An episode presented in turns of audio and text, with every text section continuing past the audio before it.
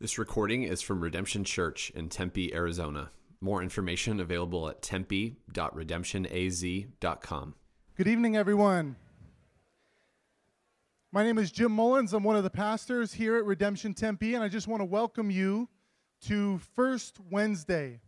First Wednesdays are our monthly gatherings where we reflect on important cultural issues through the lens of the gospel story. That's the viewpoint, the vantage point that we're looking at things from. Um, in the past, we've done things like art and sports and politics and race and food and a whole number of things. Tonight, we're going to talk about family. We're going to talk about family as a part of culture, but also the soil from which culture grows. Um, to introduce that, I've brought you a piece of corn. If, if, if, I've, if you know anything about me, probably the first thing you know is that I love to grow stuff in the garden, and this piece of corn was actually grown here on this campus, um, on our, on our, in our community garden out in the corner there. You can take a look at it. Now, this piece of corn is an heirloom corn from the tribes that were grown that, that lived here long before we were around. It's a sweet corn. It's delicious like, who would want this if I were to give it to you right now? All right. I'm not going to give it to you. But, but, let me ask you this. If I were to give you a bucket of the soil that this corn was grown from, who would want that? A few of you. The few of you who actually know something about gardening know that that's good stuff right there. Corn is like a lot of our cultural topics like art and sports and politics. They're very important, but the, they all find their beginning in the soil that they grow from. And family, in many ways, is the starting place, the soil of all aspects of culture. Family isn't just a part of culture, but it's the soil from which culture grows. Economics starts with allowance. Architecture begins with Legos. Political discourse uh, gets sorted out as brothers and sisters fight at the dinner table. Much theology is shaped during bedtime prayers, and what happens in the context of our families has a ripple effect for the common good or a ripple effect of brokenness through all aspects of culture. So tonight we're going to reflect on that. We're going to reflect on family. Why is it a good thing? Its impact on culture. How do we as believers sort through some of the questions that all families uh, relate to? What happens when you've had a broken family and pain in your family? We're going to touch on many of those things tonight. Just to give you a heads up, we're not going to cover anything comprehensively. We're going to have four quick talks. They're all going to be 10 minutes long.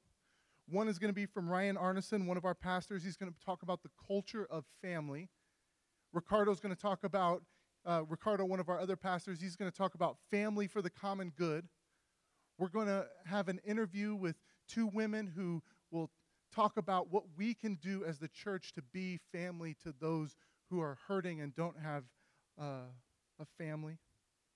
And then also, uh, Tim Anderson, one of our other pastors, is going to talk about how do we deal with some of the brokenness in the family tree? What happens when some of those limbs snap? In the family tree. So that's what we're going to talk about tonight. We'll also have a panel where you'll be able to text in questions. Why don't you go ahead and throw up the instructions for the text message questions right there? So throughout the night, if you have any questions, go ahead and text all of life to 411 247 and then send your question. Write all of life and then write whatever your question is. So that's how you're going to go ahead and send any questions that you have related to family tonight. Uh, with that said, uh, I, am going to pray and then I'm going to ask you a question to discuss around your tables. Father, we are grateful that you have welcomed us into your family. We are grateful that amidst the brokenness and pain of this world, you have come near to us through your Son, and we thank you that we can call you Father. Lord, we have brothers and sisters here in this room. Give us attentive hearts. Help us to learn from each other.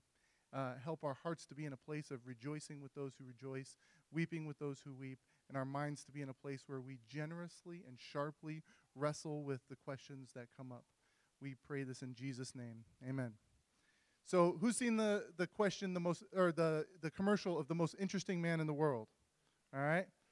I'm going to ask the, this question around your tables. Who's the most interesting person in your family? Who's that crazy uncle, that really interesting person uh, that you want to share with everybody? So, discuss with those around you the most interesting person in your family, and Ryan will come up in a minute. All right. Good evening, everybody. Um, we're just going to kick it right off. I, I, got 10 minutes here, and the clock is ticking already. So, uh, we're going to start tonight by talking about how to create a, a culture in your family. Uh, everybody is creating a culture in their family.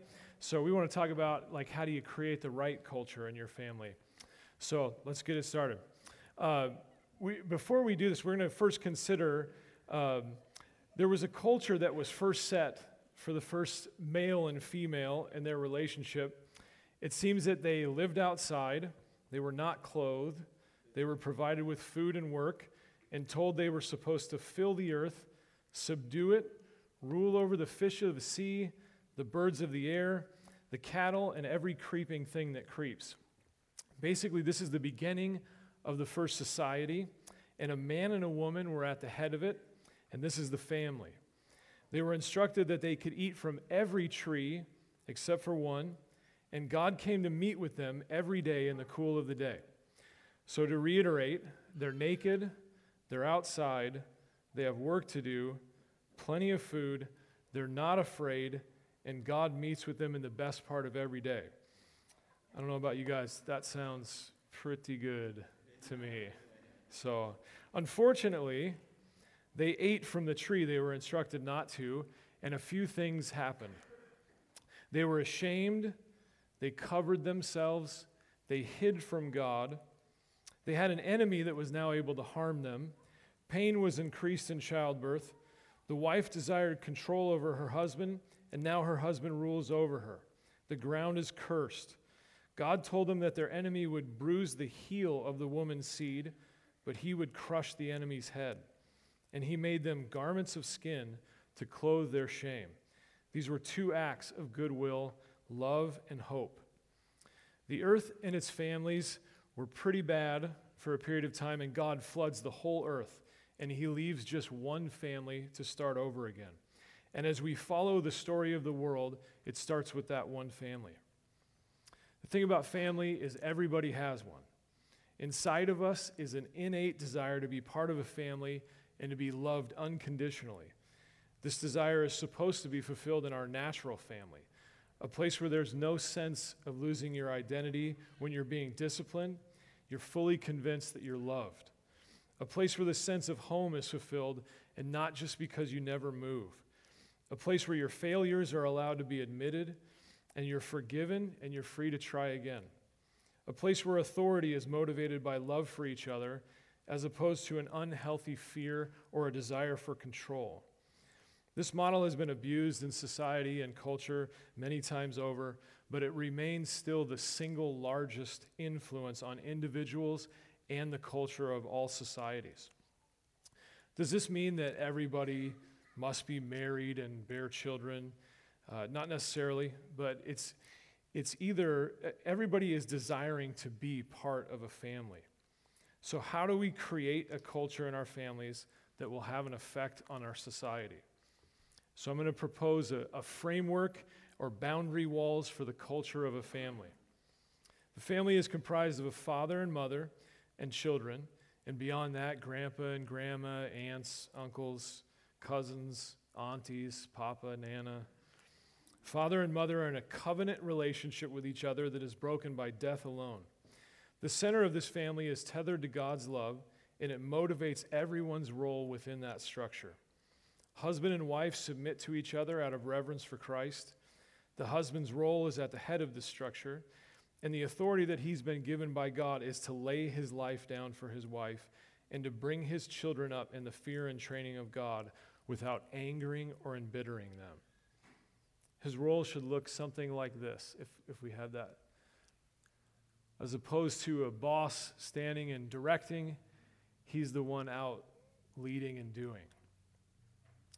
His decision to lay his life down for his wife is not based on whether or not she deserves it, but because Jesus has done that for him.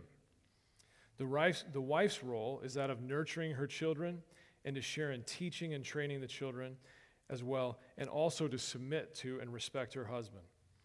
Her submission and respect of her husband is not based on whether her husband deserves it, but because Jesus has done that for her and she trusts him. Children are to obey their parents and follow them not because they deserve it, but because they trust that God will always lead them to the place that's best for them. He loves us. So these are foundational things for all families, but a specific application depends on each family, a time, place, the number of kids you have, economics, personalities, ethnicities, brokenness, etc. And what we find sometimes, I was talking with Jim this week, is that there's so many books and blogs and radio programs that make way too many things foundational or mandatory for all people. And what we need is wisdom on how to apply God's principles to all of our specific situations. So, although their specific situations are going to be different for each family, it's important to be intentional about the culture that you're creating in your family and not just let it happen all the time. So, let me give you some examples from our marriage uh, from education, discipline, eating and sleeping, and resting. These, I'm going to use these as examples. First, in marriage. So, uh, given some of the temptations that my wife and I have seen from our past, we made a, a very conscious decision uh, at the beginning of our marriage that we were not going to let the nightlight go out on our anger because the sun goes down, and we, st- we just said we'll stay up until we have to resolve something. Also, I spent so many nights up late watching television and doing foolish things when I was younger that I decided very, very early I was going to bed whenever my wife went to bed. And I'm pretty sure this has kept me from letting my mind wander and watching a lot of stuff that I probably would have regretted later. So, education. God explains to us in His Word that the parents are the ones responsible for the education of their children, and specifically in the things of God. We chose to homeschool our, our, our, kids as our primary form of education, which does not mean that's what everybody has to do, but each couple or parent should evaluate their situation. They should pray and ask God uh, how He would best want them to educate their children. In discipline, uh, it seems every time we, we bring up discipline, that the one thing that comes to the forefront of everybody's mind is spanking. And so the Bible makes a pretty strong case for corporal punishment or spanking, but it doesn't mean that that's always the best decision for discipline for every child. Um, and, and even when we, we, were, we would use that and we spank our children, it's very important to understand that included in that is an explanation, repentance, forgiveness and restoration in that process. It's not just a punishment. So we should never spank our children because we're mad or inconvenienced, but because they are in conscious rebellion to us or to God. But in a much bigger sense, discipline is not just punishment, it's more receiving a training for a way of life. Okay, eating and sleeping. These are two of the most basic functions of life. And we thought if you can't be trained in how and what you eat, and if you can't put yourself to sleep, uh, these will probably affect every area of our life. So we've done two things pretty, pretty rigidly, I guess you could say. Uh, bedtime is pretty strictly observed in our house, which provides a date night every night for my wife and I. And then our children, we observe pretty closely how they use food. Uh, and we try to instruct them on how to match how they use food with whatever lifestyle we believe God has called them to, whether they'd be an athlete or, or whatever it would be. We don't, we don't just let them eat whenever and whatever they want to eat. Rest. We've made it a priority in our family to have fun as a family union, a unit and not as just as separate individuals. There are three main ways that we have set to do this. First, generally at night, we meet in one of the kids' rooms where we talk about the day what God is doing. Sometimes we read something from the Bible. We'll sing a worship song, which sounds pretty bad, uh, but we love it. We sing really loud. and then one or more of us, sometimes all of us, will pray. Second, each week we take a day off that is spent together as a family.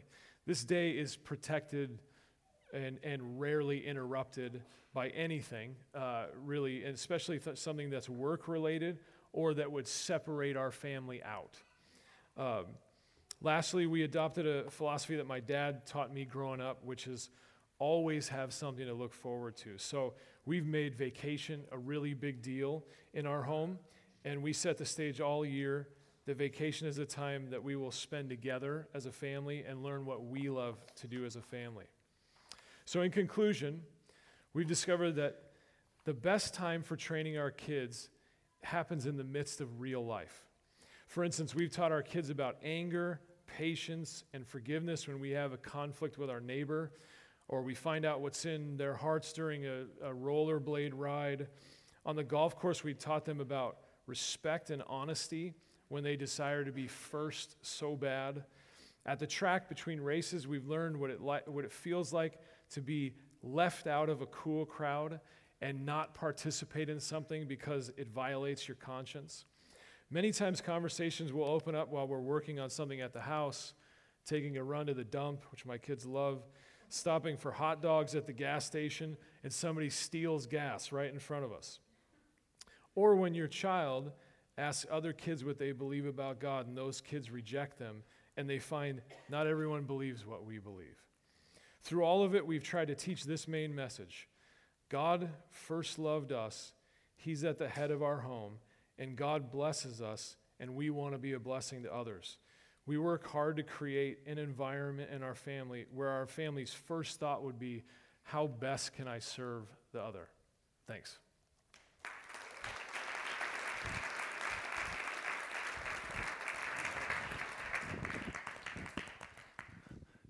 All right. Hey, real quick, we were supposed to mention this earlier and we didn't. And um, we are going to probably use a word that rhymes with X, just for you guys who have kids, so that you know you have 30 seconds to, to leave the room if you don't want your kids to know about X. So, you know what? I'm just going to say X. You don't have to go anywhere. Now that you guys know, now that you know.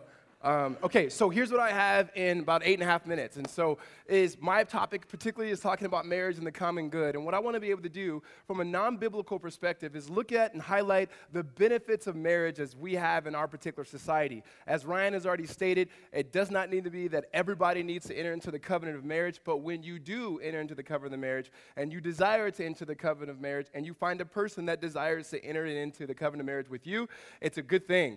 Um, and there's some benefits from there. So I have three points to kind of guide the structure of my time. Uh, that first point that I have is put a ring on it. We'll talk about that. Um, the second one is let's talk about X, baby. Um, and then last one is I believe the children are the future. So as you know, most, most of these have something to do with some sort of reference of R&B. So first one, put a, put a ring on it, okay? So I want you guys to finish my sentence for me, okay? Um, Holly and Ricardo sitting in a tree First comes love, then comes marriage. That's not all. That's not all. Everyone who said the baby's drinking alcohol grew up somewhere into the hood. Thank you so much. I, test, I tested that out on me. We, I tested on about 15 people before we started. Jim, my boy, was the only one who got it. Everybody else was like, oh, what's wrong with the baby? Right? And so he's drinking alcohol. Okay, so there's, there's this process here that even as kids, we understand a story. We understand a process. That is, two people sitting in a tree. All of a sudden, those two people are in love with one another. The next process is they get married, and the next process is they have kids. Now, that's a very, very good model, and I think God is okay with that particular model is that you have that. And then when you have that marriage, you have this family that's intact. You have what is known as the nuclear family. It's a very good thing. And so coming to the first thing is put a ring on it, meaning if you want to get married, get married. And marriage is a benefit to our culture. That when people are married, it's a very good thing. One of the things that's helpful for is economically. That it, studies show that people who are married make more money. Now, it's not a get rich scheme like, oh, if I get a wife, I get more bread. That's not it saying. It's just saying naturally they do. Um, it's actually a lifter of poverty in our particular country, in our particular culture, that many people who get married have a higher statistics and chances of being out of a poor neighborhood and to a better neighborhood, having a better environment for their kids. Not just economically, what you have for this, but you also have it socially. We are socially minded people as, as, a, as, a, as a nation that there are certain laws and there are certain policies that are in place for us to be able to care about the other. Now, when people are married, they're most likely to volunteer. They're most likely to be generous. They're most likely to give up their self and their time and their money. You can think about your own life and family, friends that you've had, and how you've come into their house and you've eaten their food your entire life growing up, right? Some of us had friends like that, that their family was such a good family that you basically lived at their house. For me, I wouldn't be here today if it wasn't for the other families in my neighborhood. My friends' families essentially adopted me into their house. They served, they volunteered, etc., because they had the stability and oftentimes even the time to be able to serve. Now, that's not to say that non married people don't serve and they don't volunteer. So, the first one, you put a ring on it, there's a benefit to the culture. Economically, there's a benefit to the culture. Relationally, let me read a few things here. Um, one, married women report higher levels of physical and psychological health. Um, married people are more likely to vol- volunteer. Um, being married increases the likelihood of affluence. Um, how about this one? Married people tend to experience less depression and fewer problems of alcohol. Men who married and stayed married tend to be less depressed than those who remain single. Um, that's not funny. um, among women, marriage was associated with fewer alcohol problems. I mean, just think about that practically. Let's take our faith um, and, and, just say our religion, any, just take it practically out of it. Um, when you go out, or if you weren't a Christian, and I know you, you know, Christians don't go out and drink. If you weren't a Christian and you went out and you drank, chances are you were drinking socially with some friends to meet somebody. When you have that somebody, you're one with that somebody, chances are you're saving way more money. You no longer spend $4 on a beer at Four Peaks. You go to Costco and you get it. You do other things, right? so First, number one, put a ring on it. I got to get moving on. Number two, let's talk about sex, baby. All right, 1990, Salt and Pepa, right? Not Pepper. Salt and Pepa had this song. How many of you guys were born in 1990? Right? Wow. Wow. So while they were talk, singing a song, let's talk about it, your parents, X. So what, what, what was happening now, what we had is, is, let's talk about it, is the thought is, in our culture is, the multiple partners, the better experience because we, we seek pleasure. Um, that we think being committed to one person, a monogamous relationship, and a man and a woman, and a covenant of marriage, that that in itself would be mundane. I can recall having a conversation with a coach of mine, and he was saying, and I said, Hey, how's your wife? How's your family? True story. Um, someone who I looked up to, and he says, Oh, you know, he goes, Let me just tell you, have all the fun you can before you get married. And I said, Why? And he says, Do you like steak? And I said, I love steak. Would you want steak every night? And I was like, I don't, yeah. Uh, right? And let me just tell you, since we're speaking in code language, for those who are not married, you don't get steak every night. So, there, what you do have, we're, we're gonna just, we're stopping right there. But what you do have is you have all the researchers show that those who are married in a committed relationship, especially for an extended period of times, have higher satisfaction when it comes to the area of X, right? And so when it comes to that, um, there's actually uh, more satisfaction by being committed. Now, one of the reasons why they say that is it's more, other than just cohabitation, where the person's fully not committed. That's committing emotionally, physically, spiritually, etc., and then giving yourself fully. That in a covenant marriage, that you, the, the, um, the pressure of performance begins to be removed because there actually is a commitment there, and the commitment matters that you're in this with me and I'm in this with you, and so there's a greater, there's a greater degree of satisfaction. Um, okay, which brings me to my last point, probably the most important part, is um, I believe the children are the future. Anybody? Who? Anybody? Whitney Houston. Whitney Houston, right? 1985. So you guys are the future. You guys in the 90s. She sung that. You guys are born after Salt and Pepa song. Um, and so we have the children. And what I mean by that is what marriages are able to do in our society. When it comes to neighborhoods where majority of the people are married, people that have more married people and families, here's what particular happens with those particular kids um, from a, st- a, a, statistic standpoint um, in those neighborhoods. One, it says this: um, children raised in the, uh, families that are married are more likely to attend college and are physically and emotionally healthier and less likely to be physically or sexually abused, are less likely to use drugs and alcohol to commit delinquent behaviors, and have decreased risk of divorcing when they get married. Um, are less likely to become pregnant or impregnate, impregnate someone as a teenager. Now, that's not to say it doesn't happen. That means they're just less likely for those particular things. Number two, children receive gender specific support from having a mother and a father. Research shows that particular roles of mothers um, to nurture and fathers to discipline, as well as the complex biologically rooted interactions, are important for the development of boys and girls. And so when you think about that, it's not that the mother is the only one who's nurture, who nurtures, it's not the father is the only one who disciplines. However, in my family, when it comes to my boys, when my boys are sick, when they're crying, they're hurt, they usually don't run to me and say, Daddy, right? They run to Holly. However, when they've been doing stuff they shouldn't be able to do, they usually try to run to Holly, and Holly says, Daddy right? And because there's a discipline side of that that usually comes from there. Um, number three here is a child living with a single mother. Hear this. It's 14 times more likely to suffer serious physical abuse than a child living with the mother and uh, a biological parents. A child whose mother cohabitates with a man other than the child's father is 33 times more likely to suffer serious physical child abuse. Last one here.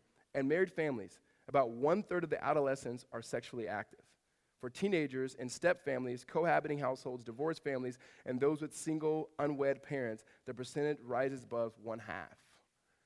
Let me close with this. I grew up with a mother and a father. Um, I love my mom and I love my dad. We had our issues. We did not have a normal family. My parents' parents were divorced. My parents' parents were divorced. There's not a whole lot of married people in my family. There's very few people in my family that are married, and especially married to the same person that they married the first time. Um, my dad was in and out of our household, so it was like I had a dad and it was like I didn't have a dad. And all of these statistics begin to play themselves out. When I look back and I theologically reflect upon my particular life, when I was 12 years old, I smoked my first joint um, with other kids, when I look back on it, who also did not have parents. The irony was, those were not even my best friends.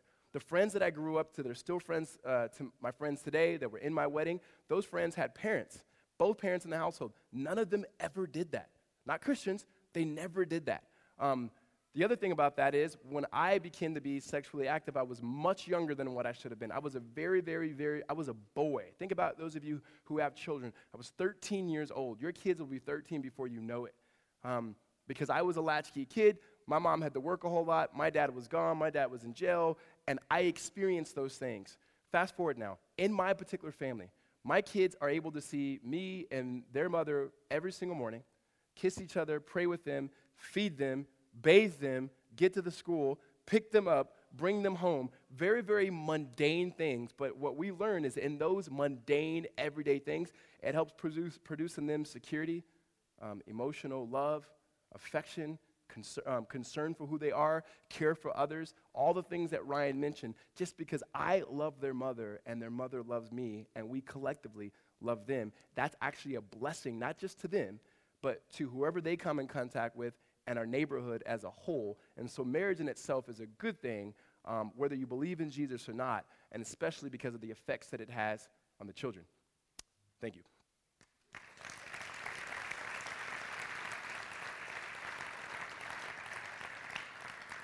Okay, moving along, one question I have for you guys to kick around your tables, or at least in the uh, chairs that you guys are in the back, is this What is one family activity or um, event that you guys did as a family that still influences you today? So, something you did as a family, um, as an activity, as an event that still influences you today. You got one, buddy? What is it? He raised his hand. Yet, decorate the Christmas tree at Christmas. Children of the future. So the rest of you guys, you guys can go along and you guys can share that, and uh, Jimmy back here in a second. Let's draw our conversation to a close. Who here now has one of those three songs stuck in your head? it's going to be in there for a few weeks, trust me. Um, the next part of our night, I want to address a question that many of us are thinking. And this is the question what about me? What about the situation that I'm in? Because it's easy to think about the Cleavers who have 2.5 kids and are living the American dream, but what if I've experienced divorce in my family? What if I've been through a divorce? What if I'm, I'm single like Jesus and like Paul? Pretty big deal people who also were single. What if I've experienced some pain uh, in, in my life? What about me? Does this family stuff apply to me? And it does because we are the church. We are the community that is organized around the God who's called the Father to the fatherless. And if God is the Father, who's the mother? The church. The bride of Christ is the mother that comes and, and nurtures and is a place for those who have a hard time with family or can't find family or who've been abandoned by family. We are the, the place where people come. And as a church, the church is called, we are an adopted people, and we are called to the work of adoption. Officially, legally, adopting children who need homes, but also the unofficial adoption of saying, hey, you're an older person. I need an influence in my life who's like a fatherly influence. I'm now adopting you as my, uh, as my little pretend father figure. We are the community that does that. So I have two people that I think can give us some instruction on how we can do that as a church. And I'm going to interview them uh, Kirsten Trina and Cami Thevenet. Go ahead and give them a hand as they come up.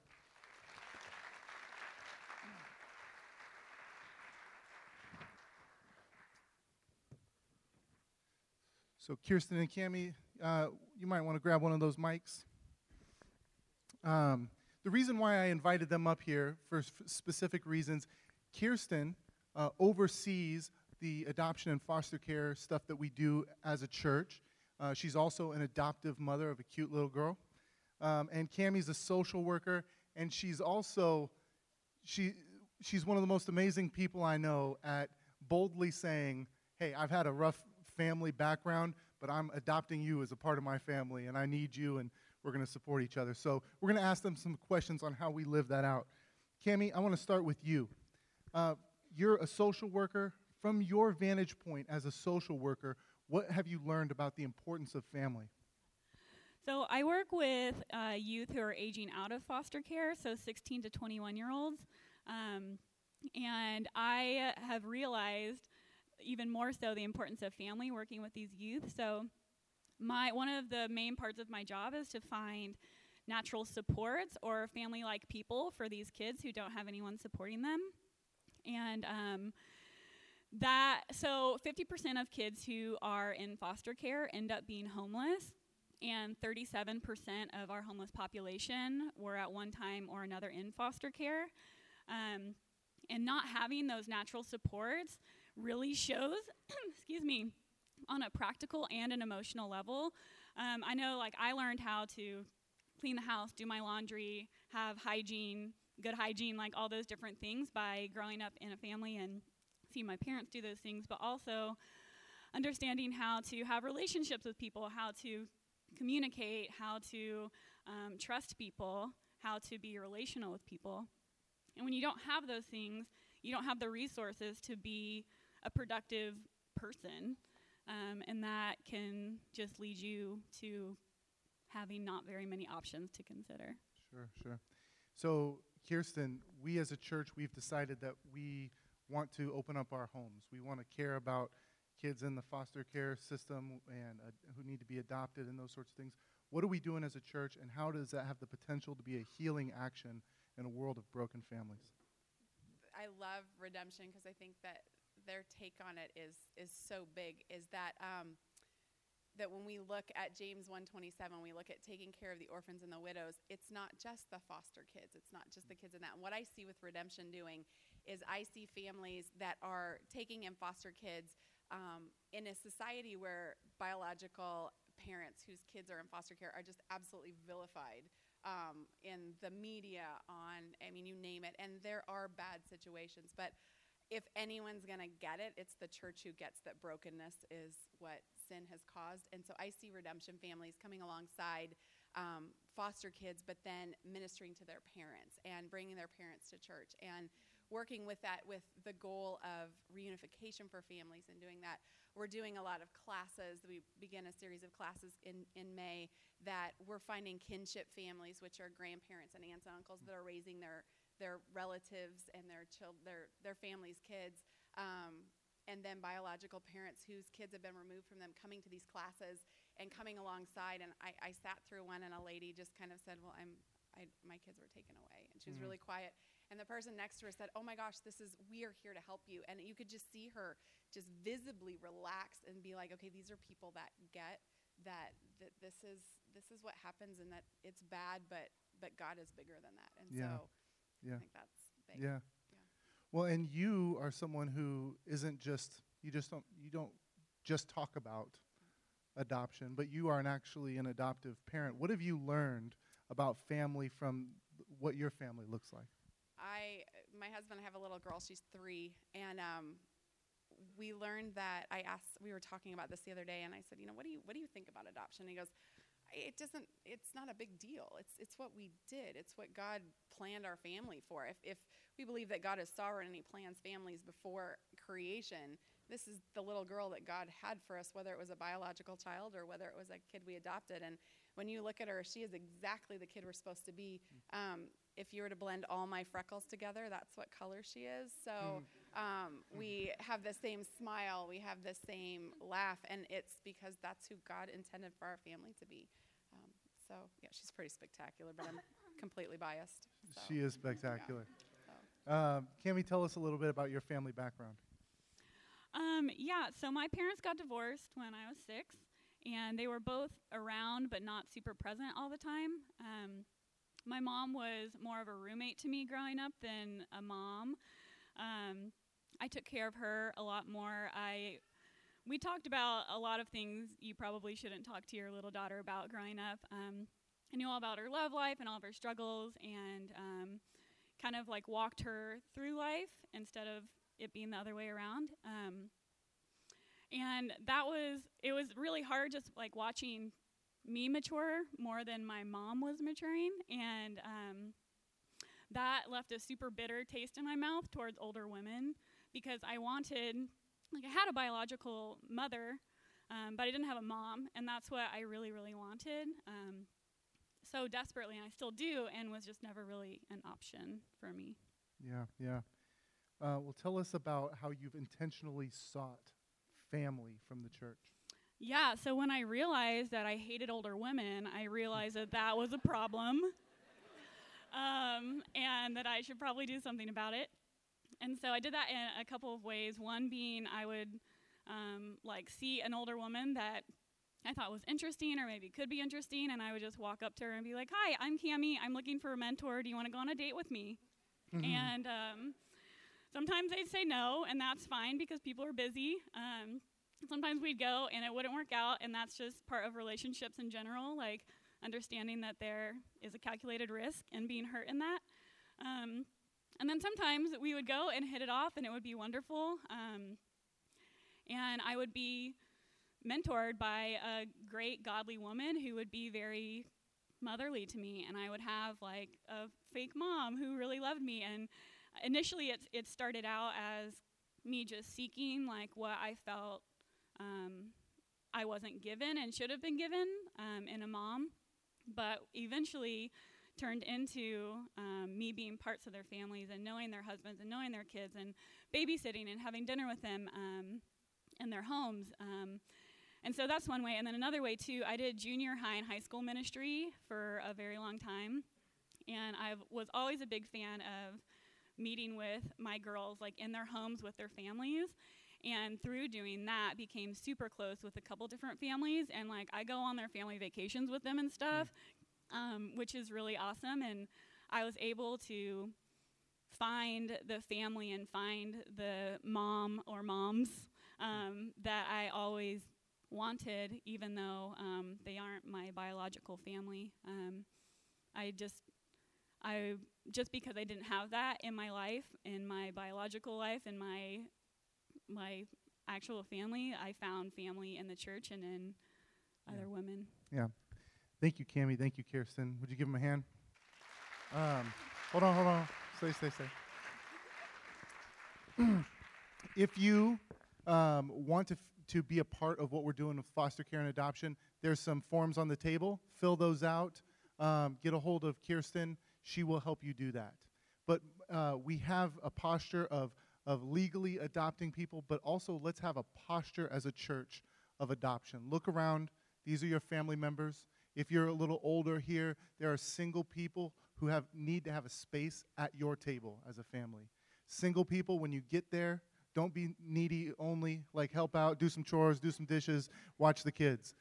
Let's let's pray uh, for some of our families in here. Father, we've um, we've gone through. Uh, a lot of us have gone through pain. A lot of us, it's not easy. Lord, uh, um, we've we've had uh, we things that we need to forgive, and help us to forgive our the wounds, uh, those who've wounded us in our family, and uh, we receive forgiveness for the wounds that we've caused. But also, God, we pray that you would help us as a church to be a church that always has an extra plate uh, at the table, welcoming each other and being family to each other because you are the father to the fatherless. In Jesus' name, amen. Our next speaker, this will be our last speaker for the night, uh, is before our panel is Tim Anderson, who is the wise sage. So he'll get to close off the night. So come on up, Tim, and would you give Tim a hand?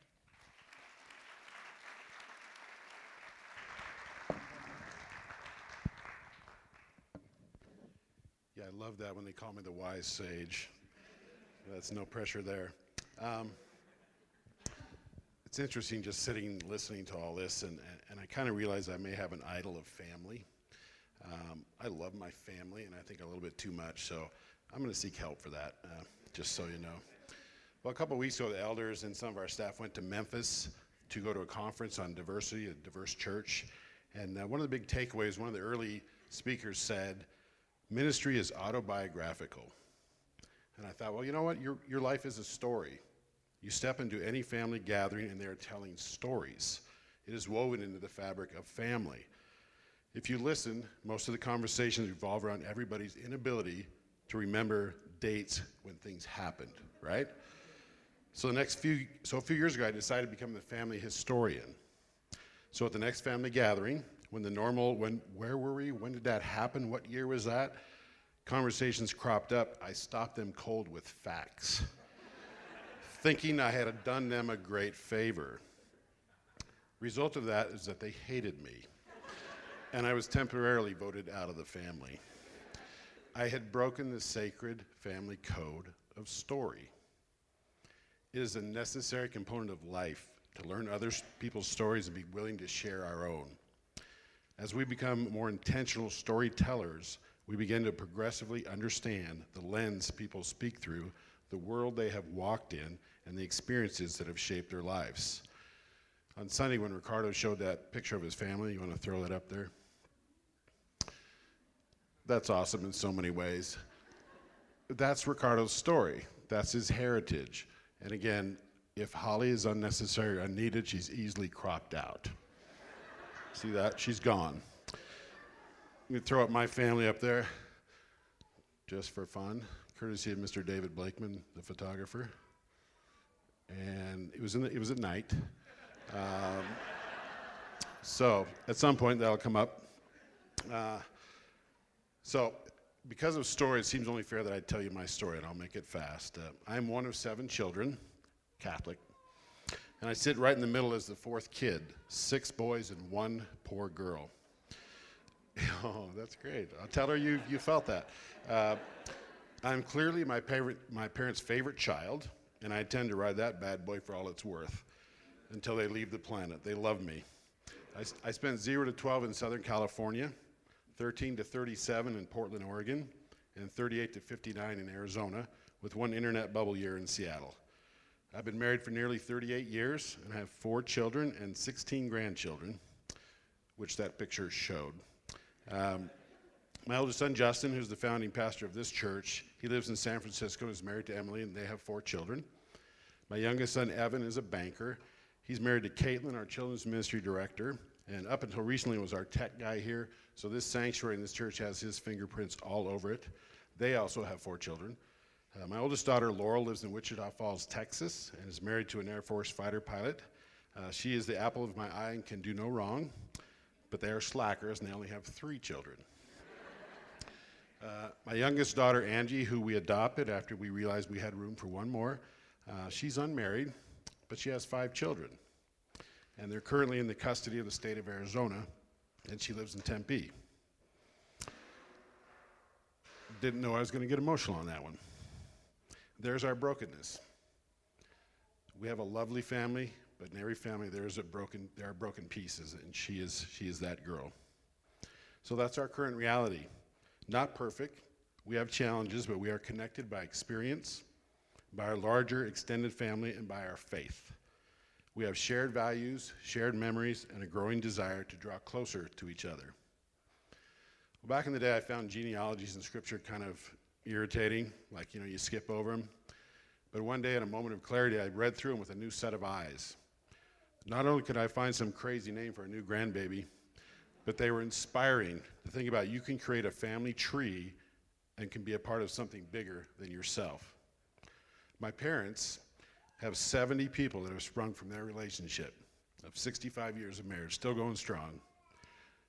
They have 30 grand, great grandchildren, seven years and under. That's one every three months. So, needless to say, family is a big deal in my life. But honestly, as much as I love my family, you guys are much easier to be around. You know as much about me as I will share. You see the best version of me, and you demand very little of me. Thank you.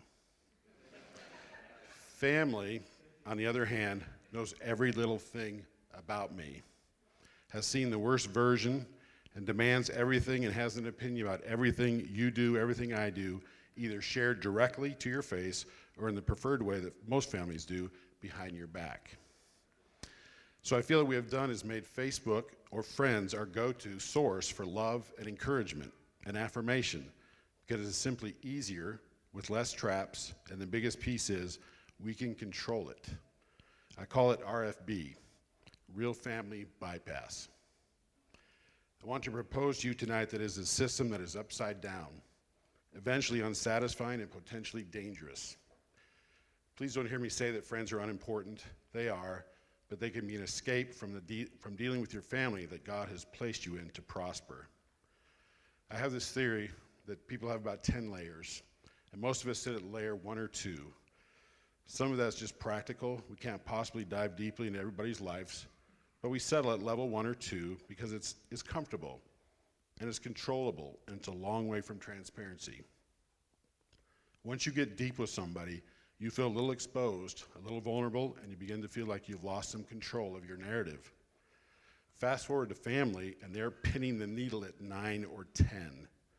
They have seen you in all your glory and have information that can make or break you. My wife has seen it all with me, and she has the power within her to take me down publicly but I trust she won't. Your friends are not privy to that kind of information because you have been spooning it out to them in manageable doses. All that to say that during this month of celebrating family, I want to recognize how difficult it can be to be part of a family. But I want to encourage you to be bold and brave and turn back towards them because you know what? They are not going anywhere. They are going to show up at Christmas, at weddings, at funerals, and if you don't figure out a way to understand and love them, it'll be a constant source of anxiety, discontent, and frustration. Your family has a story, and my desire for my time here is to encourage you to embrace your family. Understand the effect they have on you, and understand they are forever, they are important, and they are foundational. So often I hear in my conversations with people that their families are unimportant, discardable, and they are a burden.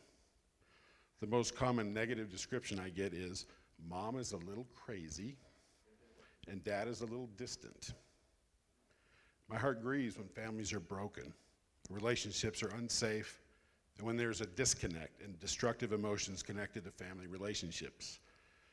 A big part of my job here is to encourage and help people with their original families and come alongside new couples that are trying to begin a brand new family unit. Again, I'm not naive to the fact that families are challenging and some situations require boundaries and distance for safety's sake. I'm living that reality with my youngest daughter as we speak. But they are so important and structurally significant to your life and to society as a whole.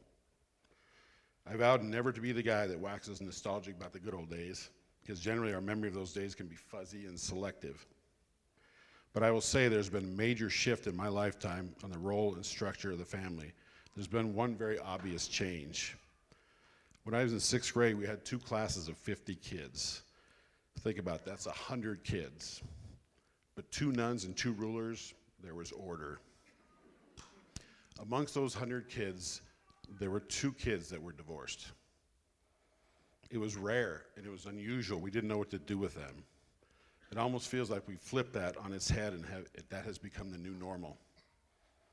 As we become a culture that is increasingly self centered and fractured, it has a massive effect on family.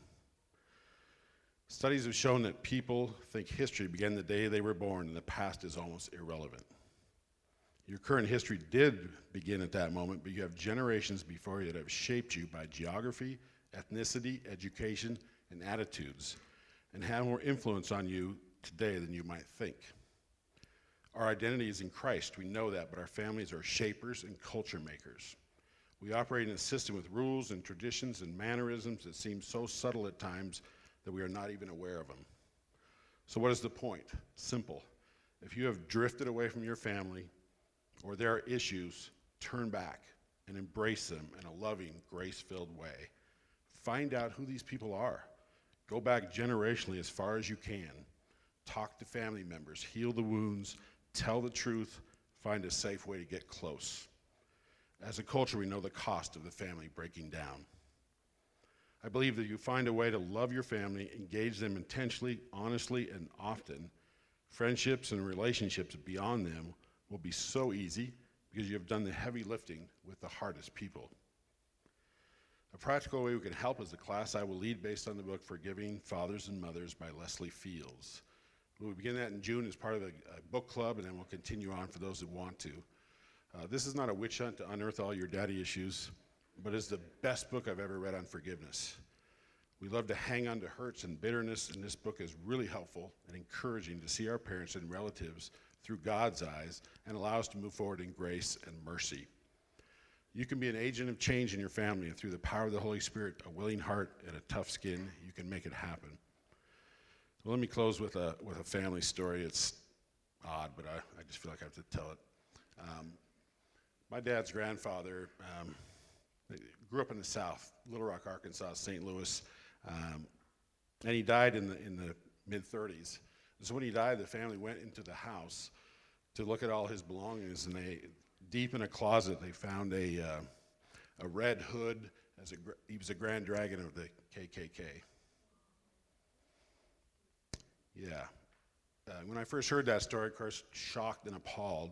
But then I thought about my grandmother, his daughter, and things started to click. My grandmother was a suffragette. She marched for the woman's right to vote. She was a college graduate in 1916, and yet she was a born again racist. She never accepted my aunt, who was Mexican, and I felt that as a child. That is a narrative woven into my family history. Without knowing that, my life could have looked quite different. But my father was the agent of change. He reoriented the family towards Jesus and the church, and we followed his leadership. I would encourage you to take a hard look at your family, find ways to engage, to unite, to love. Uh, to many of you, this may be foreign, what I'm saying, because you're walking with a healthy family. Your part in this is to thank those people that made that happen and be a guardian against forces that might attempt to tear at the fabric of your family. Protect the precious gift of family wholeheartedly and with tenacity. Well, let me close with Galatians 4. It says, But when the set time had fully come, God sent his Son, born of a woman, born under the law, to redeem those under the law, that we might receive adoption to sonship. Because you are his sons, God sent the Spirit of his Son into our hearts, the Spirit who calls out, Abba, Father. So you're no longer a slave, but God's child. And since you are his child, God has made you an heir. Amen.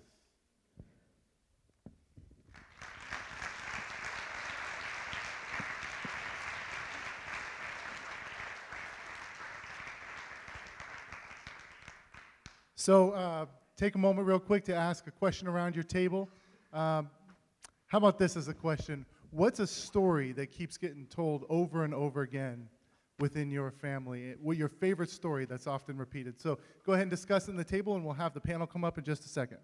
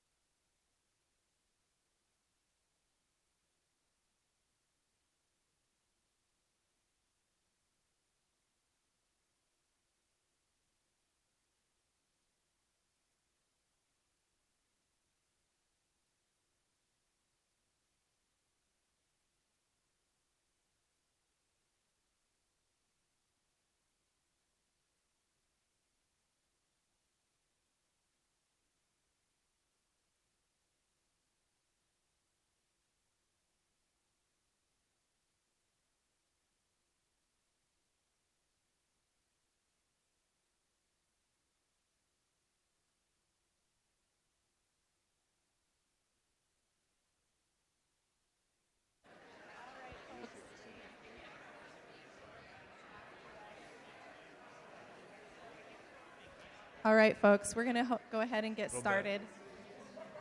If you haven't already sent your message through, the directions are up on the screen for how to send in your question. So, again, you can text All of Life to 411 247. And remember, when you send in your question, you have to write All of Life again, followed by your question, or it will get rejected back to you. So, I've certainly learned a lot tonight. I'm eager to see um, what the questions are. Do we have the first one to get up there? All right. In what ways do you think the definition of family has changed since the time of Jesus? I wasn't around during the time of Jesus. Come on, our wise sage. As you say, Ryan, why don't you answer that? Oh, um, you know, um that's a good question. Um, we were kind of talking about that today. I, the first thing that comes to my mind is that, especially when you read in Ephesians or in First Peter, if I'm remembering it correctly, um, uh, the definition of a husband and a wife and their roles is equated to Christ and the church. And so I think what you see as far as, I- don't, know that I could say it's changed that much, but more that it became a clearer picture of this is supposed to be one of the main representations of who Jesus is, what the church looks like, how much he loves his bride. And so when you see him describing those roles, and it refers to at the end of, of the roles in Ephesians 5, saying this is in reference to Christ and the church, I think it, it gives a clearer picture that when you look at a marriage, you're, you're supposed to be looking at a representation of who Jesus and his body that he died for. That's, that's what it's supposed to look like. And so, in some ways, I think it, uh, it added maybe a little, a little weight to it, even in the way that Jesus talked to his disciples about marriage. Um, when they asked him about how they're supposed to treat their wives, and he answered them, their response was, "Oh, if that's what marriage is, then I, you know, I don't want to do that." You know, and so he was giving, setting the stage that you, you can't. This isn't something that you can just get out of because you have an issue. This is a covenant that's been made between you two and God, and, and it can't be, it can't be broken by any what any man does. Thanks, Ryan. And I, um, I forgot something I was supposed to do when I first got up here, which was to in- introduce the lovely lady that's sitting next to Ryan. and this is Janet Arneson. Um, anything good that Ryan said tonight probably came from Janet because she's his lovely li- wife. Today is Ryan's 40th birthday. Happy birthday. So he was the appropriate one to answer the question about Jesus' time.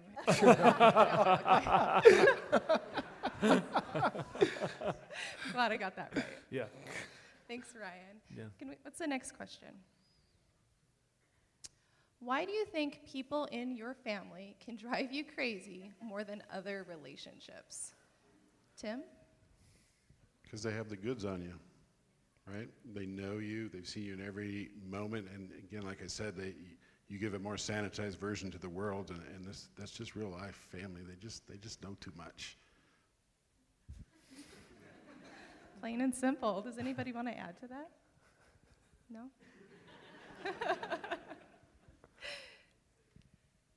what are practical ways for the church to be family?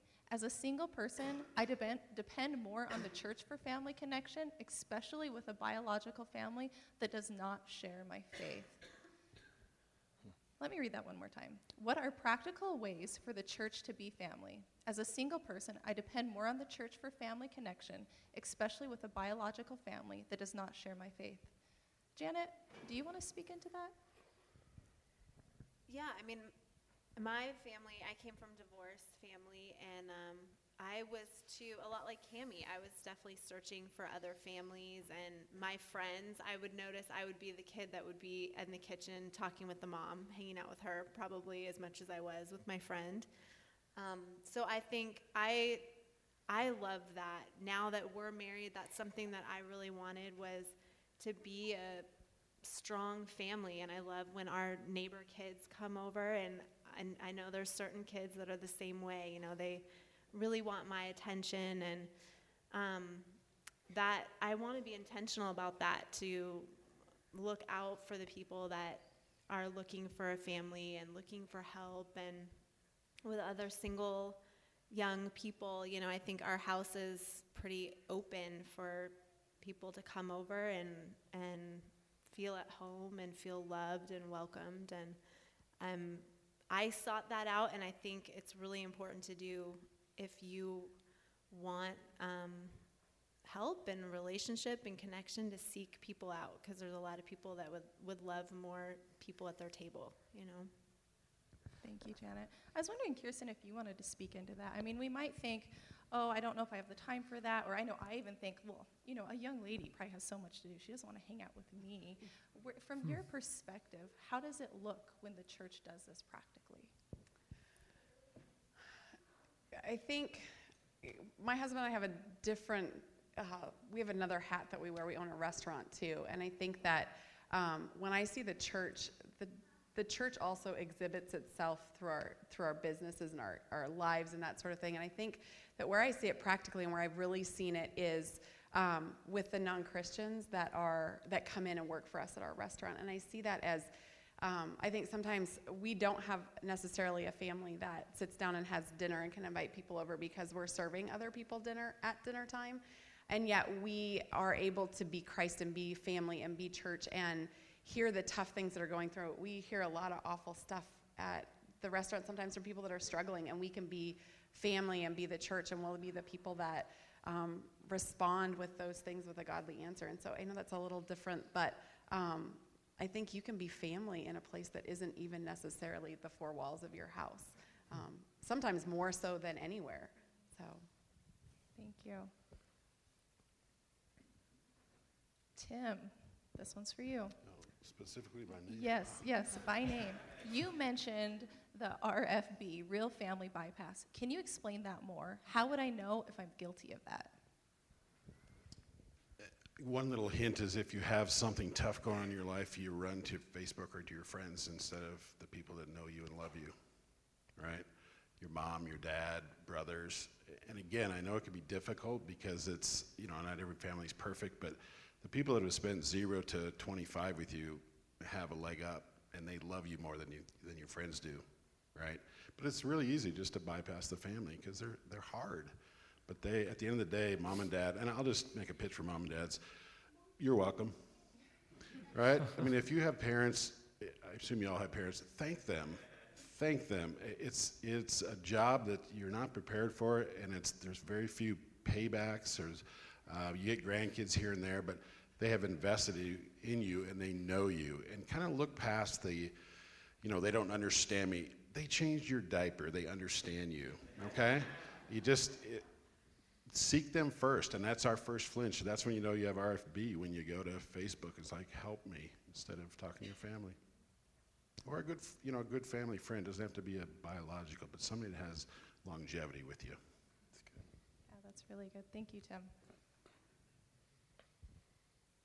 How does the gospel help us overcome the family narratives of pain, anger, violence, etc.? Ricardo, take that. um, so it's kind of crazy because about April 10 years ago is when I believe God first opened my heart. So it's been about, about a decade since I've been a Christian. And I remember being very excited, feeling the weight of sin, and then that Christ would be the, for, the forgiver of that sin. Like just, just the simple gospel truth that I can have life forever with, with God and like believing it. Because I heard that before, but like believing it and going, it's real. And then I had this sense I was living in an apartment. I'd moved away from Tempe because I wanted to get away from like a lot of the temptations of life, and so I moved really far away to Ahwatukee, uh, or as we, as we called it, all white Tukey. Um, and, and I remember living in this apartment complex, and, my, and, um, and I just sensed the Lord saying, There's someone in your life who you haven't forgiven. And I'm thinking, I'm the most forgiving person in the world. I, I don't, I, I, don't know what this could be. But it was very clear to me. It was like, it's my dad. Like, um, I've had, I had so much anger, right? And uh, so much anger. And I know and not to get in super detail, but I, you know, like I think Tim's words are wise. I wouldn't go to my dad for anything. Um, we we I we have a very very bad bad past, and I don't trust him. I love him, but I don't trust him, and uh, and it keeps coming up every time I give him a little ounce of trust, and and so forth. So what happened was, I'm like, I do have all this anger and I have all this bitterness and I do have this rage and I have this, man, this is Rob for me. How would this dude ever do this to me? Et cetera, et cetera, et cetera. And um, so I called him and I thought, you know what? The Lord has given me the grace to forgive him. And I called him and, and I said, hey, man, I, like, here's all the things I felt like you, you've done in my life. And I blamed you for so much of it and I took my responsibility. I am who I am because of me. Like, you just provided the context, right? Somebody steps on my toe and I cuss them out. I can't say I cussed you out because you stepped on my toe. You provide the context for me to cuss you out, but I cussed you out. Um, that's on me. So, in that, it was kind of like this anticlimactic moment. He was like, oh, I thought it was going to be like the movie or something like that. But the bitterness went away. And I have normal conversations with him. I mean, even though I don't, like I said, I don't trust him for, for different reasons. He's got his own issues. But I love him. Um, I think he's, he's a good guy. Um, I think he's got things to work on. But, um, you know, there's always these moments that will come up where I'm like, dang it, you did it again, but I'm going to forgive you. You know, so, two summers ago, we were down in LA. We are right around the corner from his house. And I said, hey, you know, your grandkids are, your grandkids are here. You, you should come see them.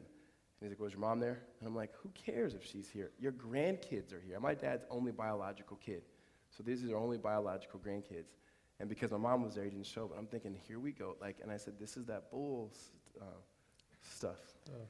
And, um, and I said, you know, then I forgave him again. And so here's how the gospel does it. Tim, this is where Tim is dead right on. You really, I see my dad as more broken and more normal than I've ever seen in my entire life. I know his story way more than I've ever understood his story. And I understand why he is the way that he is and the only reason why I'm not like that is because of the grace of God. And I used to think, I'm going to do whatever I can. My whole motivation was, I'm not going to be like my dad. And the reality of it was, I wasn't like my dad, but I was just like, like him in different ways. But that, that wasn't freeing. It was never free. Where now I'm freed in the gospel of Jesus Christ to know my dad can sin and sin and sin and let me down, and I will always forgive him. Like I understand his plight. I, I really do and I, I, I, I, don't resonate with him, but I, I, um, I don't wish his, I, I didn't have his life. He did, his, he did the best he could have with the lot that was given my dad. My dad is a, a 10th grade education. My dad tried his best to take me fishing. My dad tried his best to be a dad with me. Um, life in itself and his inability to handle the things because he didn't have the grace of God led him to do the things that he, that he did. And the only reason why I'm different is because, um, because of God's grace. And so I think when you can humanize the people around you as best as possible, and understand sometimes there needs to be distance, that's the reality of it because of safety and so forth. But if you can humanize them, um, then I think uh, you, you can be able to understand their situation. And I think that happens when you understand God.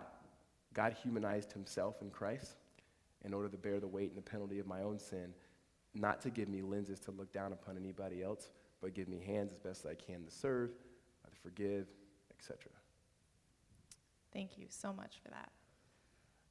Yeah, Ryan, go ahead. I, I just, that was very well said, but I just want to add just something to that because in our family, although I didn't grow up like Ricardo, um, our family was broken. And, and uh, one of the hardest part, as far as how the gospel has helped us overcome our, our family narrative, is we've tried to explain to our children that what their grandpa and grandma and grandpa and grandma and grandpa and grandma and grandpa did was not the right thing to do, and yet we still love them in the midst of that. That, that I think that has been probably one of the most difficult things that we, we've had try to teach our children because we've taught them, and, and my parents know it. Uh, what you did was wrong. And we teach our children that what you did was wrong. And at the same time, our kids are told to love and respect their grandparents in the midst of that because Jesus did for us what we didn't deserve. We've done all that stuff too. It just hasn't looked the same as what they did. Uh, that has caused the the God. That's where the gospel has had the the has rubbed us with sandpaper the most. I think.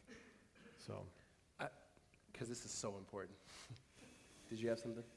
I was going to say it because I would rather for you to say it, but um, it is so important that you deal with it, that you acknowledge it and that you deal with it because you will pass it on. You will pass it on because more things are caught than taught. Um, and that will be in you if you don't if you don't deal with it and you don't deal with those issues um, it, it will you'll pass it on Did anyone else notice that Ricardo just looked at me specifically when he was talking about all that? Order taken. All there right. might have been a word from Lord, I don't know. Absolutely. a lot of work to do. All right. Why do you think men are portrayed as doofuses so often in media and pop culture, i.e., Homer Simpson? Oh, we all want to speak on this one, maybe. No. Ryan, why don't you speak on that?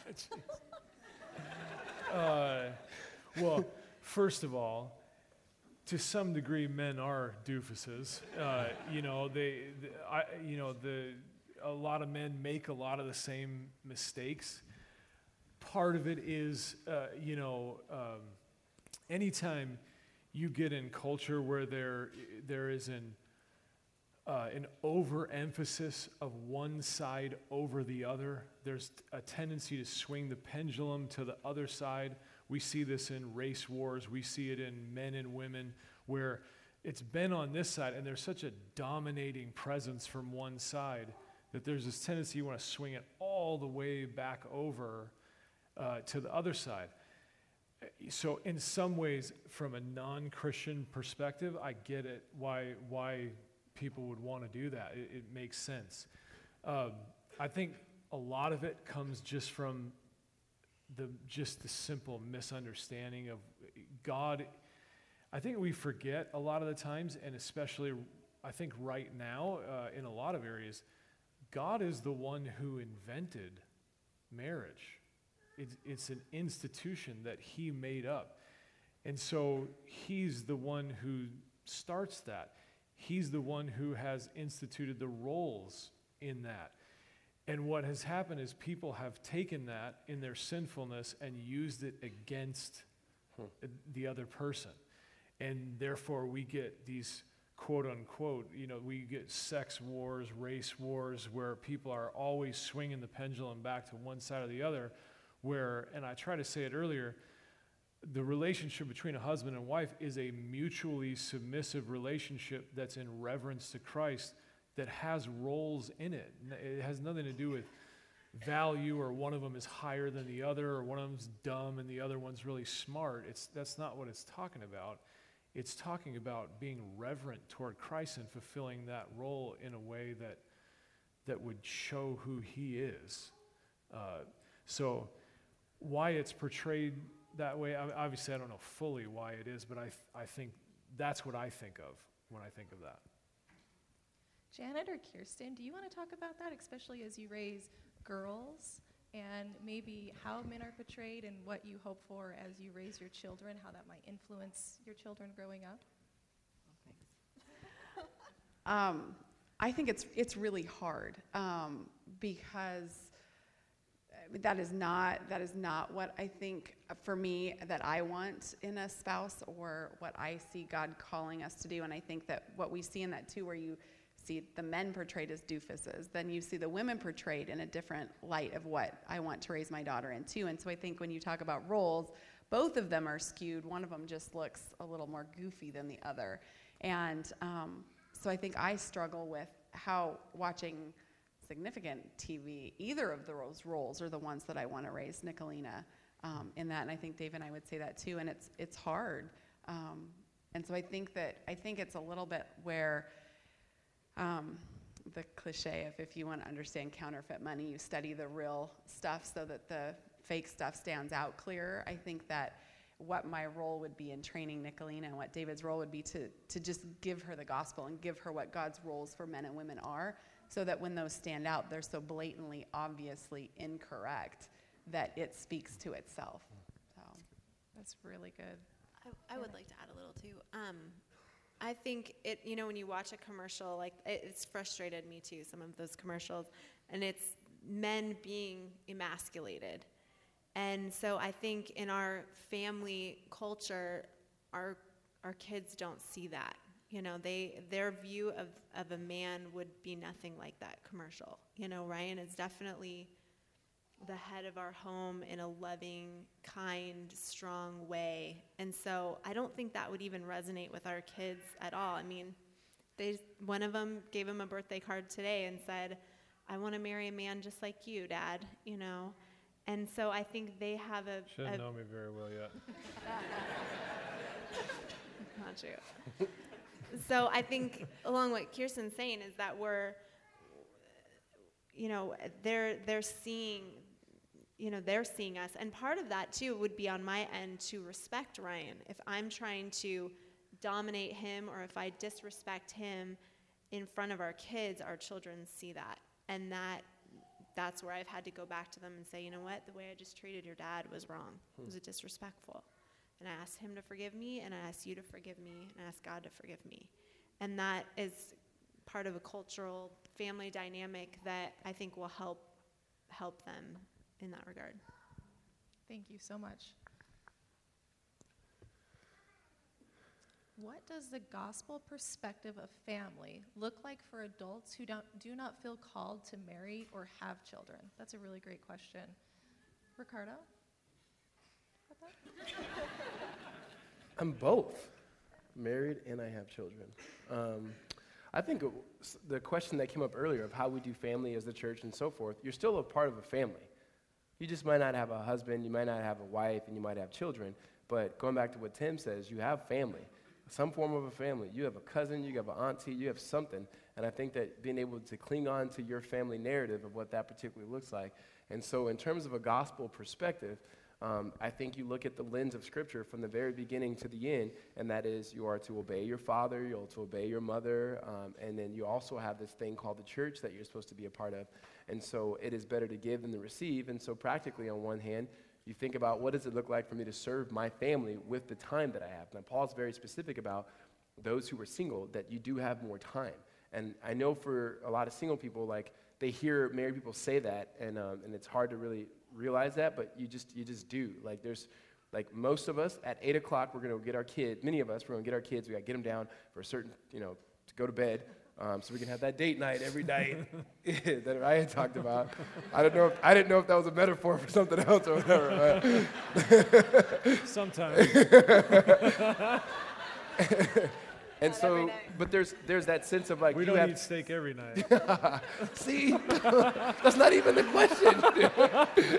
um, but to be able to to be able to use your time to serve other other people and to be a part of their particular families. And so, um, as adults, I have a really really good friend who is single and has no kids, and he voices his needs of us as a particular family.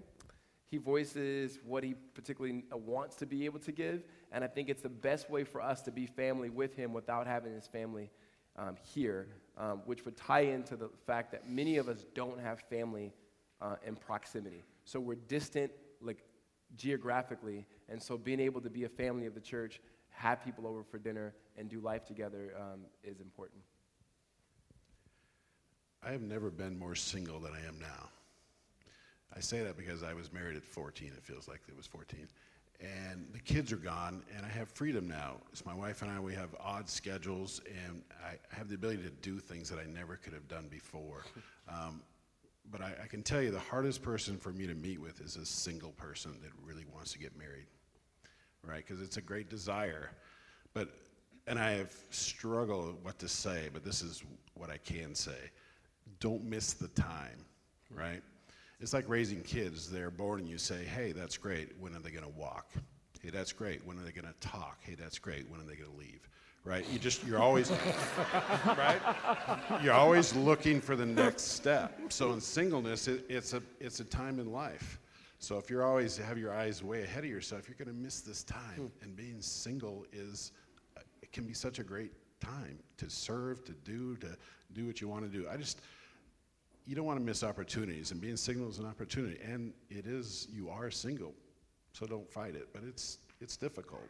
So I don't think the church does a very good job of it because we obviously celebrate marriage and family as like that's the end goal. It's it's not. It it's a good thing, but enjoy your singleness because you you will meet married people that will tell you, "I wish I was single," right? So don't miss the opportunity.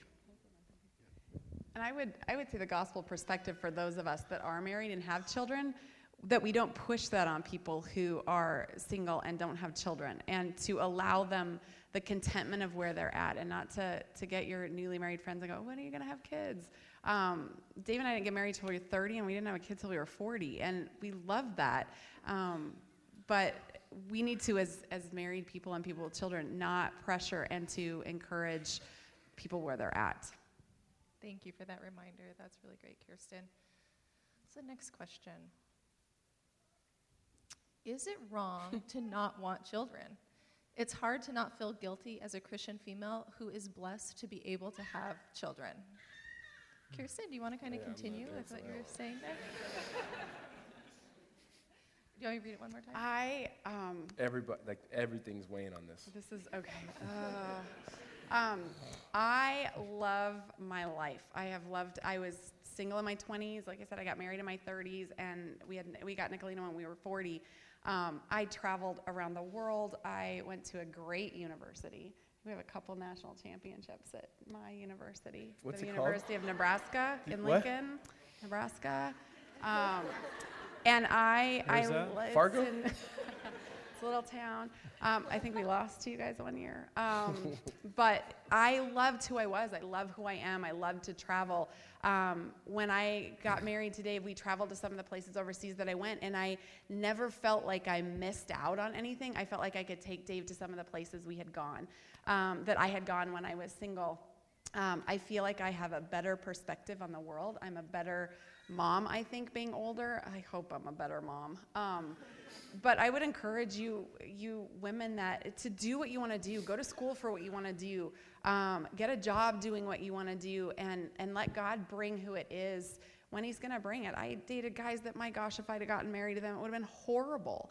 Um, and I think that He He has His timing right for you, and just enjoy it. Um, it is a it is so much fun all the way through when you are content in wherever God has you. So can I jump on the other side of that seesaw? Only because I meet with a lot of people on that. is um, I wholeheartedly agree, and all I simply say is just be open to whatever God would do. Because I think part of it is you pursue the traveling, you pursue that, and that becomes as much of an idol as the, the single Christian female or male that's pursuing marriage is hardcore, and both are not sitting there saying, God, what would you have for me to do in this season? So I just be open for God to interrupt and do whatever um, He wants to do. Thank you for that, Ricardo. At what point do you think you should seek out family relationships within the church? I have family that I'm pretty close with, but no mentorship. Maybe Ryan, do you want to speak into that? Yeah, I, um, I if you, I think at all times you should be seeking that out in the church. I think it's at different levels for different people. Uh, some people, um, there's some families here where the entire family uh, goes to the church, and so you can you can have a sense of family right in the midst of the church. Um, but it doesn't mean that you shouldn't be pursuing the relationships with the people in the you know your family that is the church. Um, as far as uh, as far as mentorship, I think sometimes that that's uh, if I'm if I'm interpreting this question right, that's a, that's almost like a separate thing is what you're asking. I want a mentor, but not necessarily a family relationship. I, I think sometimes when you're talking about a mentor, what people are really wanting is somebody that they would meet with uh, maybe once a week, once a month, that would kind of tell them this is how you should live your life, per se. And then they go out and live that life with other people and, and interact with you know, the people that they're already doing it with if it's possible, find somebody to mentor you within your family or your church that you live out a lot of your life with. I understand that sometimes you need to put yourself in a situation where you want to talk to somebody who's not in the middle of it, and that's that's just fine. But um, again, I would say always be seeking that out to to, to a greater degree. I know if somebody want to want to add. Thanks, Ryan. And, and the one thing I thought too is you might have something to offer somebody else. And you maybe don't necessarily always learn from somebody who's older than you if you're thinking of that in that way, or somebody who has something that you don't have yet. But maybe your mentorship actually looks like you getting involved in somebody else's life, inviting them into your family, and growing with that person and what you both have to offer. Hmm. Next question. How do we make sense of when Jesus seems to marginalize the family and find family within the people of God? That's a great question. Tim?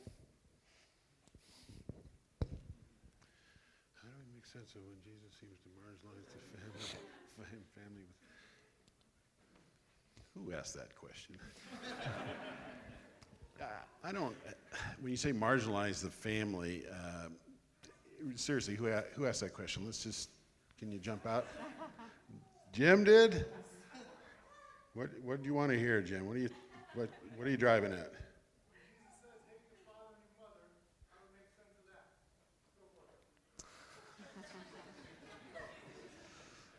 Jesus, you can't trust. Okay. Uh, it's just. Uh, I think there's it's a it's sort of a dualism. There's two things, right? It is the family of God and it's your real family, right? You get to heaven, you know, we won't be married, that kind of thing. I don't know what heaven's going to look like, but I just um, and maybe I'll just take it personally from what I said earlier. There's an, can be an idolatry of family, you know, and family can take different forms. Because I feel like you guys are my family. I've done a ton of weddings, so I'm, I feel like I'm in people's family. My wife has done a lot of childbirth, so we feel like we're in your family. But then I have a family of the elders. We, I consider that my family. So I don't, I don't know if it's just defining the word family. Um, it is ironic, and I don't know how to deal with that, that Jesus and Paul were single. You know, that, that just really sort of takes you in a whole different direction because we do a lot of family stuff, and yet these two guys were not family guys. So, Jim, would you like to add something to that, or is that? How about Ricardo? It's it's um, Jesus is not literally saying hate. Um, it looks like that. And I think he's trying to, com- he's trying to compare what it looks like to love me should look like that. Like you should be so in love with Jesus, there's hating your mother and hating your father. And then there's a sense where Jesus is saying, this is my family, right? Um, who taught about that recently? Uh, Aaron taught about it, and, or Jim, Aaron or Jim. and they, they talk about like that Jesus' family is like, what are you doing? You're out of your mind. He's like, you know what? This is my family. And that's not to say Jesus was dissing his family. There are realities that when it comes to you following Jesus, that there comes to be crossroads between particularly people in your family that are not followers of Christ, that want you to marry somebody and you're going, I'm not marrying that, that somebody, that want you to uh, raise your kids in a certain way that you're saying, I'm not raising my kids in that particular certain way. Um, and so that is, uh, that, that's important in what Jesus is talking about. So it's not a marginalization of the family, it's a proper perspective of the family because, mind you, Jesus for 30 years didn't say anything and he was with his family the whole time. Mind you, Jesus' first miracle was his, his, his uh, I almost said his wife, he's not married. Um, Jesus' mom saying, hey, turn this water into wine, right?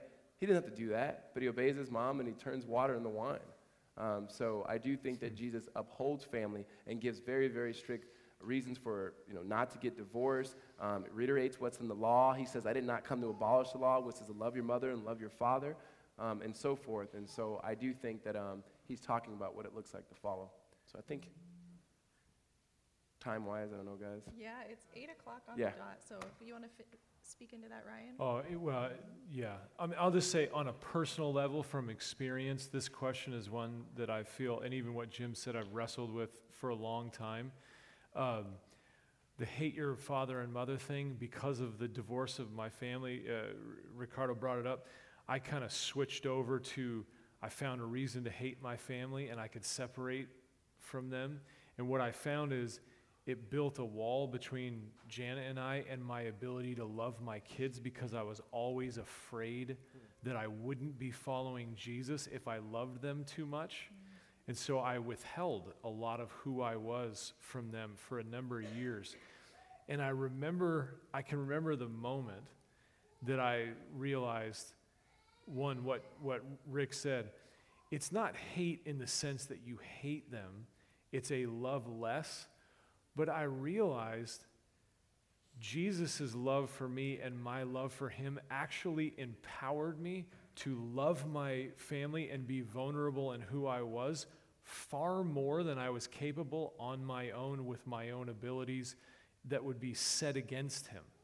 So I was, ironically, through that scripture, I was freed to love my family more than I was capable to love them in my own abilities.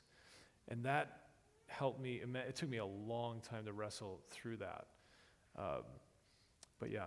Thank you for sharing that. And I think that's a, a, great thing to end on. It's 8 o'clock, actually, and we want to honor your time and make sure that um, all the families are able to get their kiddos. Um, so, just a reminder that this is our last first Wednesday of the, the semester. We'll break for the summer and we'll return again in the fall. Thank you all for coming tonight, and I'd like Ryan to maybe close us in prayer.